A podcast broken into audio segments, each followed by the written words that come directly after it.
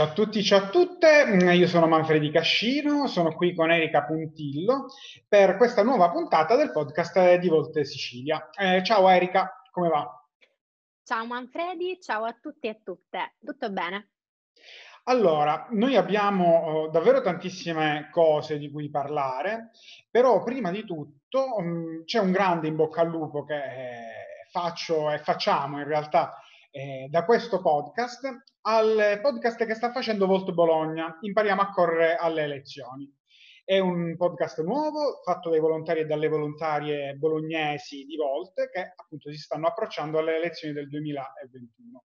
E quindi in bocca al lupo sul serio uh, per loro eh, e insomma speriamo che porti tanta fortuna questo, questo nuovo progetto eh, attraverso il podcast e che comunque possa far avvicinare delle persone come è stato qui in Sicilia.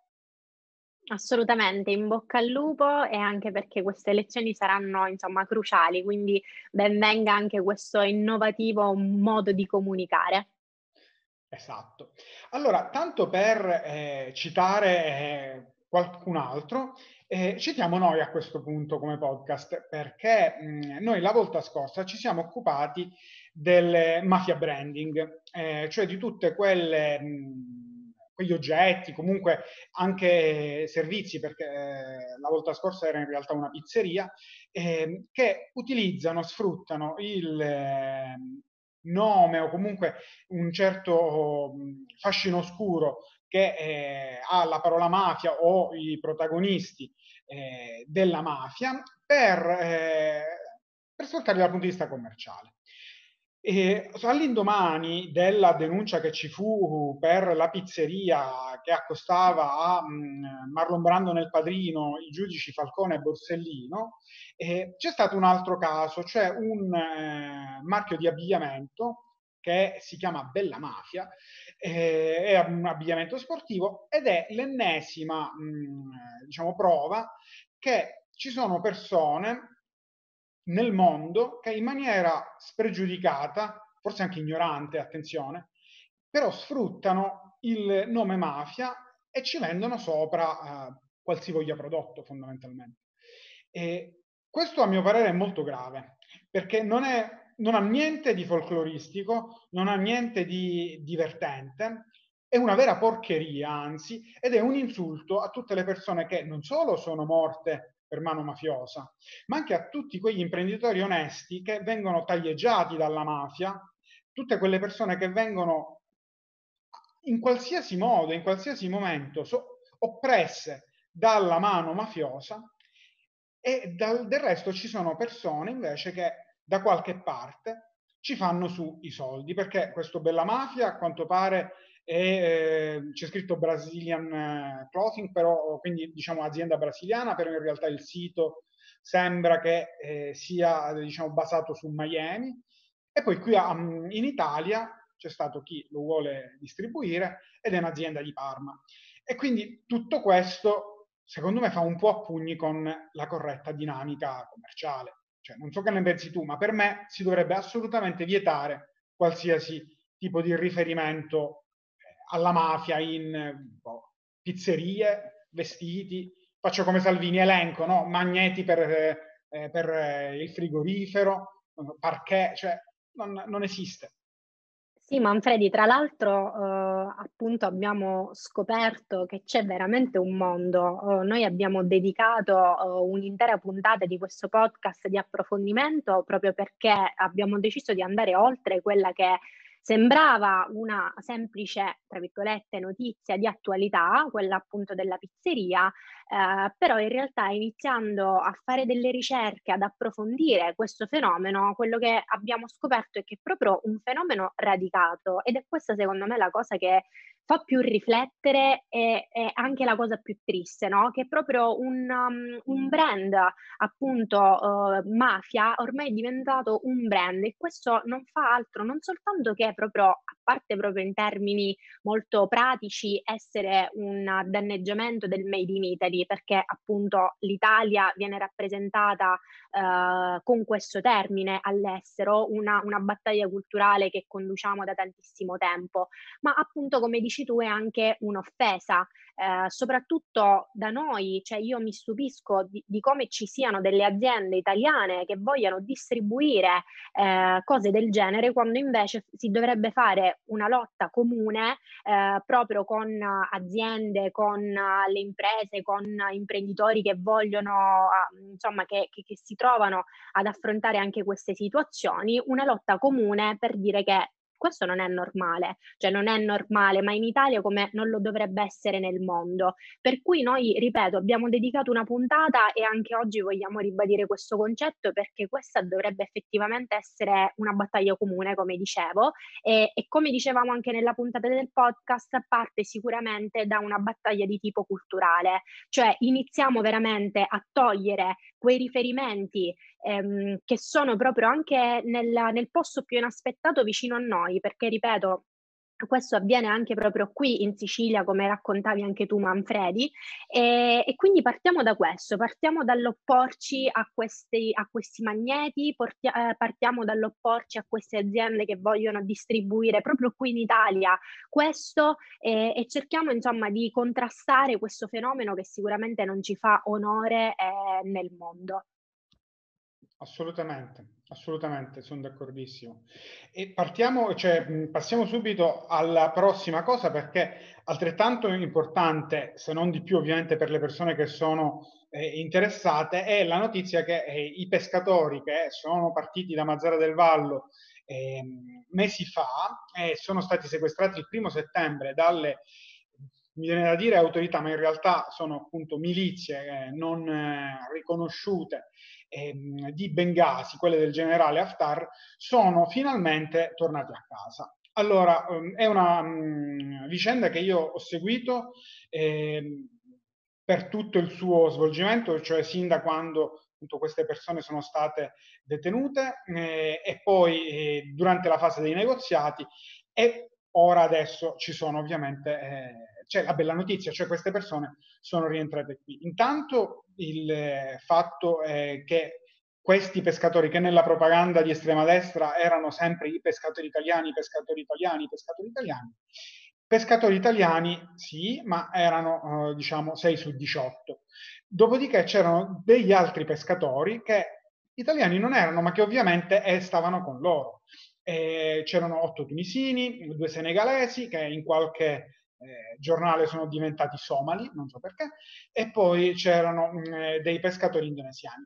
E allora, il, eh, il, concetto è questo qui. Mm, eh, Haftar aveva sequestrato queste persone, le ha detenute in condizioni terribili, stanno uscendo i verbali degli interrogatori o comunque i resoconti dei, degli interrogatori perché eh, questi pescatori, essendo interessati a un sequestro internazionale, sono ovviamente sentiti dalle, dalle autorità giudiziali.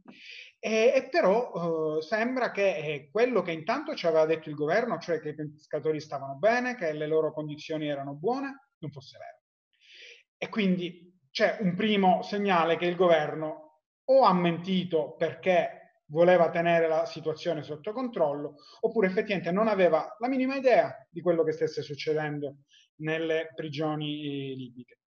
Eh, perché ci sono racconti raccapriccianti, cioè queste persone, i pescatori che sono stati sequestrati, non sono stati picchiati eh, attivamente dalle guardie libiche, ma sono stati sottoposti a delle mh, condizioni psicologicamente mostruose, cioè davanti a loro sono stati picchiati a sangue dei prigionieri, eh, sono stati messi in celle che sono ovviamente non quelle eh, adatte a, ad essere usate per contenere delle persone, fra l'altro innocenti, quindi condizioni disumane fondamentalmente. Tutto questo poi si ripercuote con eh, la visita di eh, Luigi Di Maio, ministro degli esteri, e Giuseppe Conte, che è il presidente del Consiglio,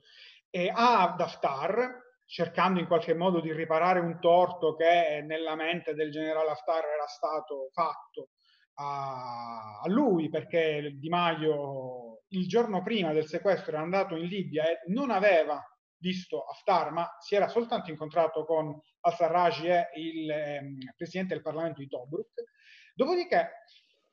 dei media eh, che sono vicini ad Haftar si sono, oh, come dire, hanno indugiato sul fatto che ehm, ci sono stati dei contatti e degli accordi per liberare quattro scafisti, quattro presunti scafisti sono ancora in eh, attesa della, diciamo, del giudizio definitivo della Cassazione e, e, quindi ci sarebbe stato in fin dei conti uno scambio di prigionieri. Ovviamente tutto questo è di un'opacità totale,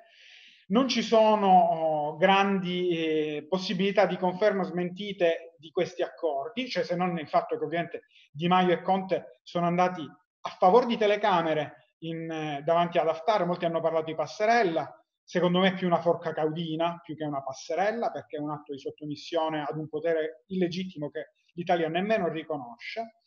E poi ci sono appunto queste, queste voci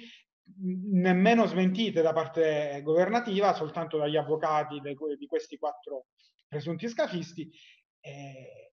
e insomma la situazione è questa qua. Tutto questo ovviamente si poteva evitare attraverso una vigilanza del Mar Mediterraneo che però da quando abbiamo avuto i sovranisti al governo è stata tolta perché non si vuole che occhi guardino i naufragi e i morti in mare. È una situazione complessissima eh, io l'unica cosa che posso dire è che se noi non rimettiamo la VIPE, cioè la vigilanza pesca, nel Mediterraneo, noi non solo avremo molto facilmente degli altri sequestri di pescatori, perché tanto questo diciamo, è il modus operandi di chi in Libia eh, governa eh, nelle zone diciamo, non sotto il controllo eh, di un potere costituito, ma soprattutto è anche un danno per il nostro settore ittico. Quello che il sovranismo non riesce mai a capire è che le sue ehm, diciamo, proposte, i suoi interventi non riescono mai, mai ad essere più che mera propaganda. Mi fermo perché ovviamente ho parlato fin troppo. Sì, ma eh, hai centrato esattamente tutti i punti della questione Manfredi, che come dicevi tu è una questione molto complessa molto delicata perché si inseriscono e si intrecciano molteplici aspetti e molteplici interessi e ancora una volta purtroppo il Mediterraneo diventa terreno di scontro eh, dove poi sostanzialmente a farne le conseguenze sono sempre delle, delle, delle vite umane, dei civili che probabilmente non hanno nulla, no probabilmente così, non hanno nulla a che fare eh, con queste alte vicende, diciamo, di, di, geopolitica internazionale, ma sappiamo che alla fine è quello che poi succede sempre. Um, io sono molto contenta che noi tutti come, come Volt, soprattutto qui in Sicilia, abbiamo dato un rilievo a questa notizia, un rilievo che purtroppo sin, sin dall'inizio non aveva avuto, secondo noi, la, la giusta importanza. Cioè io sono stata spesso eh, effettivamente contattata da persone che dicevano facevano, che vedevano, non so, delle storie, sentivano i nostri podcast, leggevano i nostri post e, e mi chiedevano ma com'è possibile che non si parli di questa notizia uh, nei, nei media tradizionali? Com'è possibile che non ci sono delle dichiarazioni del nostro uh, ministro degli esteri? Perché purtroppo per, um, per, parecchio tempo è stata questa la situazione. Noi lo abbiamo denunciato molto, mm, cioè l'abbiamo denunciato più volte e, ehm, e, infatti in un primo momento noi che cosa chiedevamo? Chiedevamo questo, chiedevamo delle dichiarazioni, eh, chiedevamo una, mm, delle rassicurazioni anche perché un capo, un capo politico di un ministero, soprattutto di un ministero così importante e delicato per i rapporti internazionali, deve anche fare questo, deve dare delle risposte alle famiglie eh, di, di, questi pescatori. Poi queste, queste, dichiarazioni sono arrivate e oggi scopriamo, come bene dicevi tu, che mh, c'è qualcosa di strano, c'è qualcosa che non torna in queste dichiarazioni, perché appunto questi detenuti non sono stati trattati bene ma qui mi viene anche un'altra cosa che, che, che, che, io ho pensato e appunto mi piacerebbe sapere se anche tu, se anche gli ascoltatori lo pensano. Ma ci stupiamo veramente tanto? Ma da quant'è che diciamo che in Libia, che le carceri libiche non sono carceri, ma sono delle, delle, delle situazioni dove eh, le condizioni, dei, delle, la violazione dei diritti umani è sistematica? Ma lo stiamo scoprendo adesso, avevamo davvero bisogno dei pescatori italiani incarcerati che rientrano e ci dicono che sono stati trattati male, ma non lo sapevamo già? Cioè, quindi qui c'è anche proprio un discorso che um, quelle dichiarazioni avevano un, un che proprio di, um, boh, di far zittire, di, di, dare quel contentino, non so, alle famiglie. Poi per carità, io lo so che um, cioè so perfettamente, immagino perfettamente che alla Farnesina che c'erano comunque delle, um, delle situazioni che non potevano chiaramente essere rivelate perché sappiamo bene che le trattative, eh, che appunto le negoziazioni, la, la, la diplomazia in generale richiede una certa riservatezza. Ma io mi domando Que- questa stessa riservatezza poi però non si è avuta quando si è andati in altre occasioni e a fare appunto manifestazioni in pompa magna, cioè quindi vedo sempre questi, queste due pesi e due misure e perché? E qui anche concludo, perché ritorniamo sempre lì, è tutto un ragionamento di, um, di, di, tornaconto politico in fin dei conti, quindi c'entra ben poco quello che può fare la Farnesina, la diplomazia per avere notizie eh, dei nostri italiani in Libia, che poi appunto come dicevi tu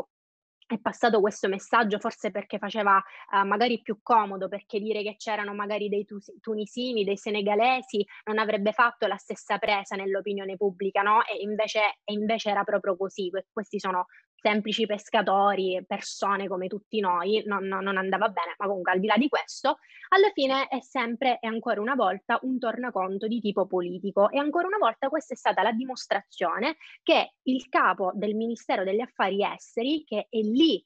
per un mero accordo politico, evidentemente, perché eh, purtroppo non abbiamo una, una, persona in quella posizione con delle esperienze nell'ambito di relazioni internazionali, non abbiamo una persona che anche banalmente nel, nel, nel, minist- nel governo precedente si è occupato di queste cose e questo è il risultato. Non abbiamo mai dichiarazioni, non si occupa mai sostanzialmente il nostro ministro eh, di relazioni internazionali, cioè io non so se voi ci avete fatto caso, noi abbiamo un ministro che si occupa di fare eh, campagna elettorale anziché fare il ministro degli esteri. Quindi questo è un problema e questo è un problema per la credibilità dell'Italia all'estero. E, ehm, insomma, mi mm, chiudo perché alla fine il succo sta tutto lì. Purtroppo quando non mettiamo persone credibili in posizioni chiave, questo è il risultato.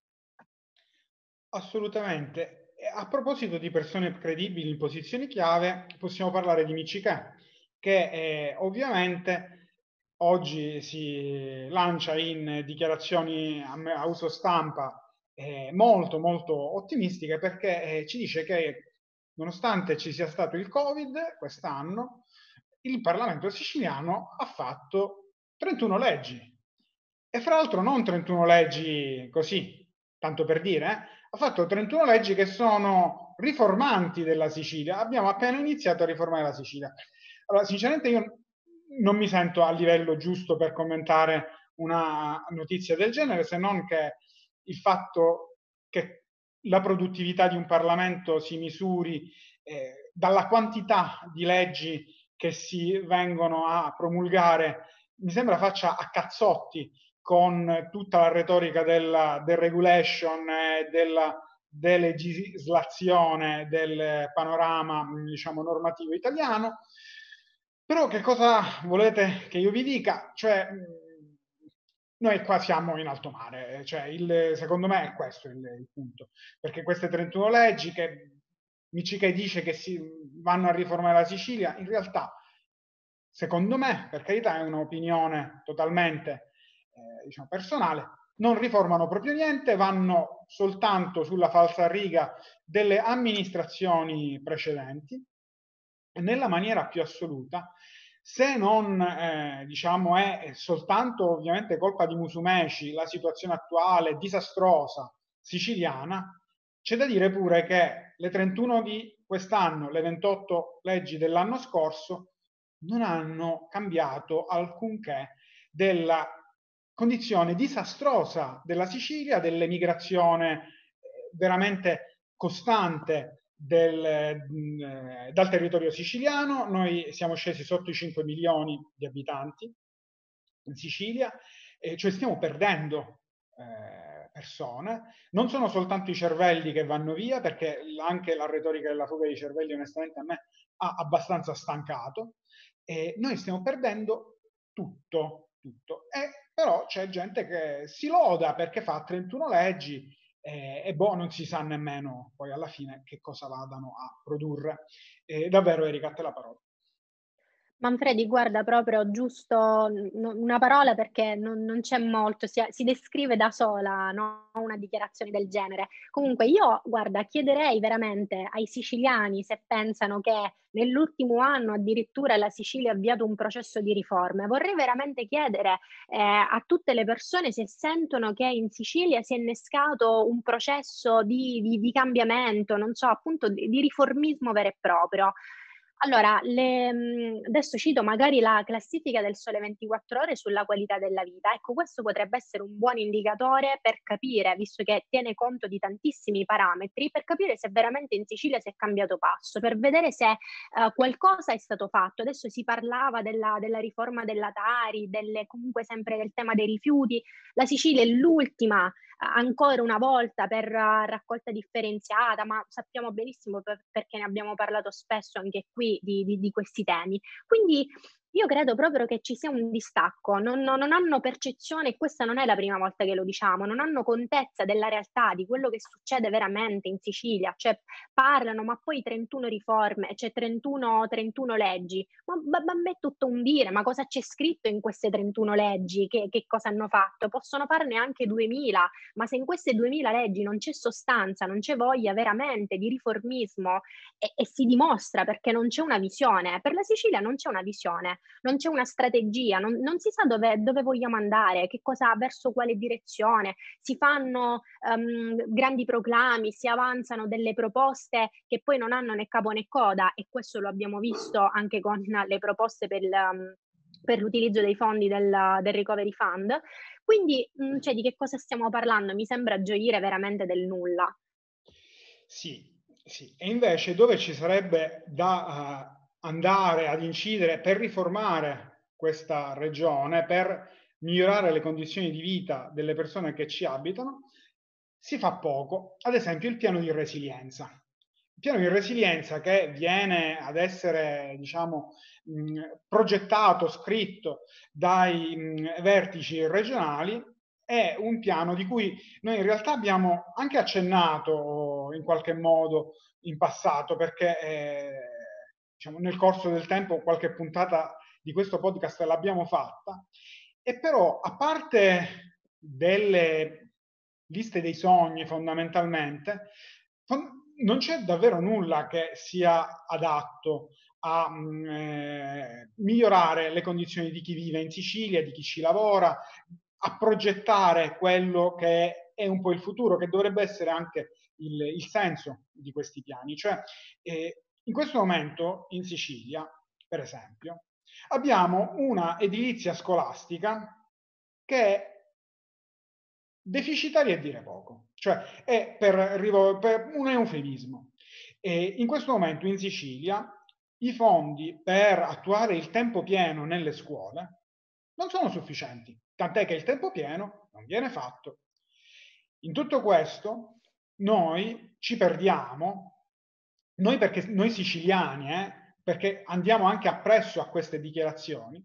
ci perdiamo nel progetto di fare un eh, aeroporto a Milazzo, eh, un um, centro eh, cinematografico, cioè proprio di studios a Termini Imerese. E, ehm, e vabbè, poi c'è eh, la costante siciliana, secolare, anzi pu, pure più di secolare, del ponte di Messina. E, e, però intanto, e queste cose ovviamente non si faranno mai, cioè siamo tutti d'accordo che gli studios a Termini Merese non si faranno mai, il ponte di Messina non credo che lo vedrò mai, eh, l'aeroporto di Milazzo ci sono delle possibilità perché si faccia a chissà quali condizioni. Però sinceramente, più che l'aeroporto a Milazzo, con buona pace di chi lo vuole, a me piacerebbe che le scuole siciliane, per esempio, fossero tutte agibili, cosa che non è, perché noi abbiamo scoperto l'insicurezza a scuola con il Covid. E allora c'è stata la eh, videoconferenza, c'è stata eh, la possibilità di eh, non fare andare gli alunni a scuola e non, eh, diciamo, quindi esporli al pericolo di contagio. Però attenzione, qua noi siamo in zona sismica, lo sappiamo, le scuole siciliane sono costruite o aggiornate con criteri antisismici? Perché il terremoto pure ti ammazza, non è che c'è soltanto il Covid. Come mai? Com'è possibile che tantissimi spazi, anche esterni alle scuole, non abbiano l'agibilità e infatti non sono potuti essere usati per la didattica anche a scuola? Per ora c'è un'altra polemica, non c'è nessun piano per favorire la reazione nei locali scolastici, cosa che quando io andavo a scuola ovviamente era totalmente bandita, però in eh, ragione della pandemia ovviamente se ne parla tanto. Ebbene, non c'è nulla di tutto questo. Noi abbiamo gli studios a Termini Merese, dove sinceramente, fra l'altro, non c'è nemmeno tutta questa grandissima tradizione cinematografica da giustificare una spesa di questo tipo. Cioè, noi progettiamo cattedrali nel deserto perché così abbiamo lo specchietto per le allodole veramente e poi di tutto il resto chi se ne frega. Questo è veramente è, mo- è grande amarezza questa qui perché eh, non c'è soltanto la politica, però ci sono anche proprio moltissime, moltissime associazioni, parti sociali che dovrebbero urlare contro questo modo e invece eh, abbiamo i soliti giochi. Sì, io concordo Manfredi e purtroppo quello che, che temo è che insomma anche con questi soldi che arriveranno, io temo che si, si sta pensando a fare, non so, uh, cose aerospaziali, a fare in buona, in buona sostanza un tetto di una casa quando mancano le fondamenta. Cioè noi in Sicilia dobbiamo partire veramente dalle fondamenta, dobbiamo partire da, dagli edifici, dalle, dall'edilizia e soprattutto co- cosa ci può essere di più prioritario dell'edilizia scolastica dove i, i, i bambini e le bambine siciliani vanno uh, quotidianamente, quindi sono possib- potenzialmente soggetti ad un rischio quotidianamente, come dicevi tu anche in una terra ad altissimo rischio idrogeologico e a rischio sismico, come si può non pensare a, non pensare a questo? Um, tra l'altro, in generale, io credo che il tema della cultura dell'istruzione, quindi perché edilizia scolastica noi lo dobbiamo mettere in un tema molto più grande, che è quello dell'istruzione, di mettere come elemento anche prioritario l'istruzione dei, dei ragazzi e delle ragazze, anche perché stanno uscendo sempre più spesso dei dati che fanno veramente impressionare. Proprio la settimana scorsa un dato sull'analfabetizzazione discussione eh, sull'analfabetizzazione sia ad, ad, Agrigento è qualcosa che ci deve far riflettere. Il tasso di abbandono scolastico, il tasso di abbandono scolastico in Sicilia è tra, è tra i più alti in Italia. Tutti questi sono campanelli di allarme soltanto ripensando, anche partendo dalle infrastrutture, anche partendo dall'edilizia, sul come rendere le scuole anche dei posti più uh, attrattivi, per esempio anche negli orari extrascolastici per svolgere delle attività. Tutte queste sono delle, mh, delle cose che dovrebbero essere prioritarie per un governo che veramente ha a cuore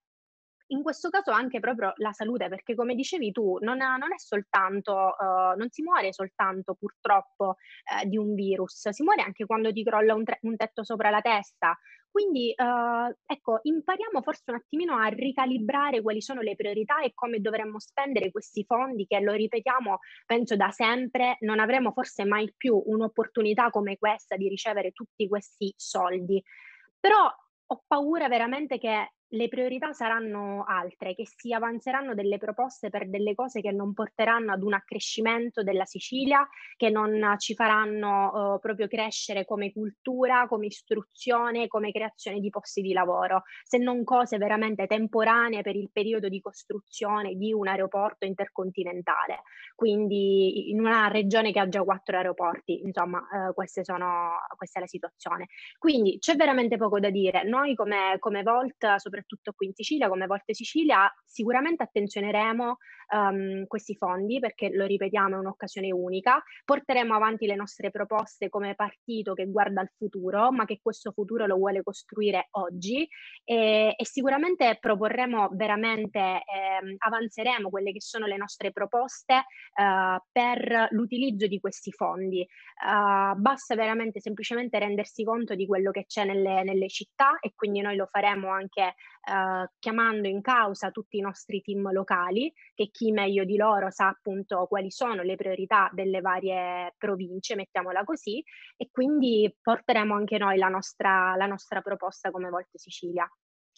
Grazie mille Erika. Eh, io mm, chiuderei perché siamo andati ovviamente lunghissimi, scusandomi anzi con chi è arrivato fin qui. Eh, ciao a tutti, ciao a tutte e ancora un grande in bocca al lupo. A, impariamo a correre alle lezioni di Volto Bologna. ciao. ciao.